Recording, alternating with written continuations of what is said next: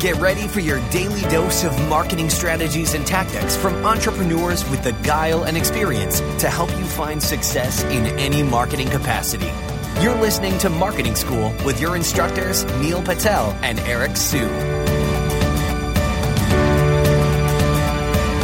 Hey, Marketing School listeners, I have an interesting stat for you. Did you know that Walmart improved their conversion rate by two percent for every second that they improved their load time? In other words, website speed helps with conversions. In addition to that, Google uses it to determine where your site ranks in their index. So the faster your website loads, the higher you'll rank. For that reason, I want to talk to you today about a company called DreamHost. DreamHost powers the web with fast websites and superior customer service, brought to you by a team of web experts who are super committed to your success online. We've worked with them to create a special offer just for Marketing School listeners. All you have to do is go to dreamhost.com slash marketing school to learn more and get your website online today. Welcome to another episode of Marketing School.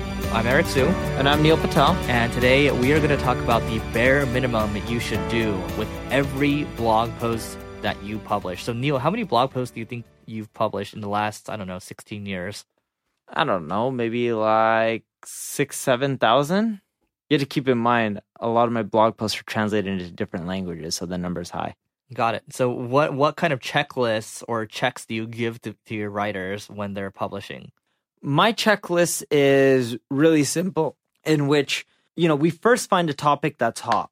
So you find a topic by going to BuzzSumo and you see what's hot on the social web. You type in keywords related to your space. You'll see what's working from a social web perspective and what's not. When you're using BuzzSumo to come up with topics, you can't just look at what's worked in the last year.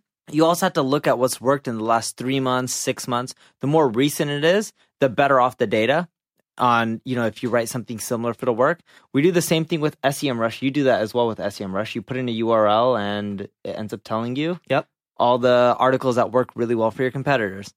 Once we got that out of the way, and we now have a final list of topics that we should go after based on social traffic, right, BuzzSumo, and search traffic, SEMrush or Ahrefs, whatever one you want to use there. Then we end up looking at the titles of these topics. We brainstorm ten or twenty of them. If you don't know how to write good headlines, go to CopyBlogger and look for their headline formulas. You can use them to come up with better headlines. Then we outline the posts. We outline it with a title, introduction, or technically already have the title, introduction, then we bullet out the body, we write the conclusion, and then we fill it in. Our post needs to encompass the other posts, plus be like ten times better. So we go really above and beyond, super thorough, and we're like, our content's just the shit, right? Or at least we need to believe that. And once you do that, you start adding in your custom images. So you can do stock photos or ideally draw them up or create custom graphs. That all is useful. And then last but not least, our promotion strategy is twofold. One, we email everyone who we linked out to in our post and we say, hey, so-and-so, even if they're a competitor, hey, so-and-so, like, hey, Eric, love Single Grain. You guys do an awesome job. Just want to let you know I linked out to you in my latest blog post. Feel free and check it out. If you like it, feel free and share it on your, you know, Twitter or Facebook or whatever you want. And then the second approach that we do is we go and see everyone who links to to actually there's three approaches, not two. So that was the first approach. The second approach is if it's the social media type of article and we found it from BuzzSumo, we click on view shares because in BuzzSumo, it shows you every single person who shared it. And we reach out to them like, hey, Brian, I noticed you shared X, Y, and Z article by author A, B, and C. We have a similar one coming out, but ours covers one hundred one ways instead of ten ways. Do you want to check it out? Cheers, Neil. And a lot of times they'll respond back with yes, because they already shared a similar article. And you say, here you go. Feel free and share it if you like it. P S. If there's anything I can do for you, let me know. Cheers, Neil. By doing that, you'll get a ton more social shares, especially if you combine it with the first strategy. And then the last promotion strategy that we end up doing is we take the article, put it into Ahrefs, see who links to it. We outreach to all the people linked to the original and be like, hey, so-and-so, we noticed you linked to this article from author A, B, and C. We actually have a similar article, but our covers ninety more ways that theirs doesn't. Let me know if you want to check it out and add it to your site. Here's the link just in case. Cheers, Neil. P S. Let me know if there's anything I can do for you. That's our checklist and strategy. What's yours? Yeah, so I'll keep ours very brief because it's very similar to what Neil is talking about. But a couple of things you can add. So when you are trying to share to your social channels, you can automate the entire process. You can use a tool like If This Then That, or you can use Zapier. I personally prefer Zapier. So let's say you have a post that comes out on your WordPress blog. Well, you can push it out to your Twitter, to your Facebook at the same time, to all these different things. Just making sure that you are pushing out to, I guess, these other whatever channels that you are part of, right? So I, I think that's one thing that kind of goes without saying.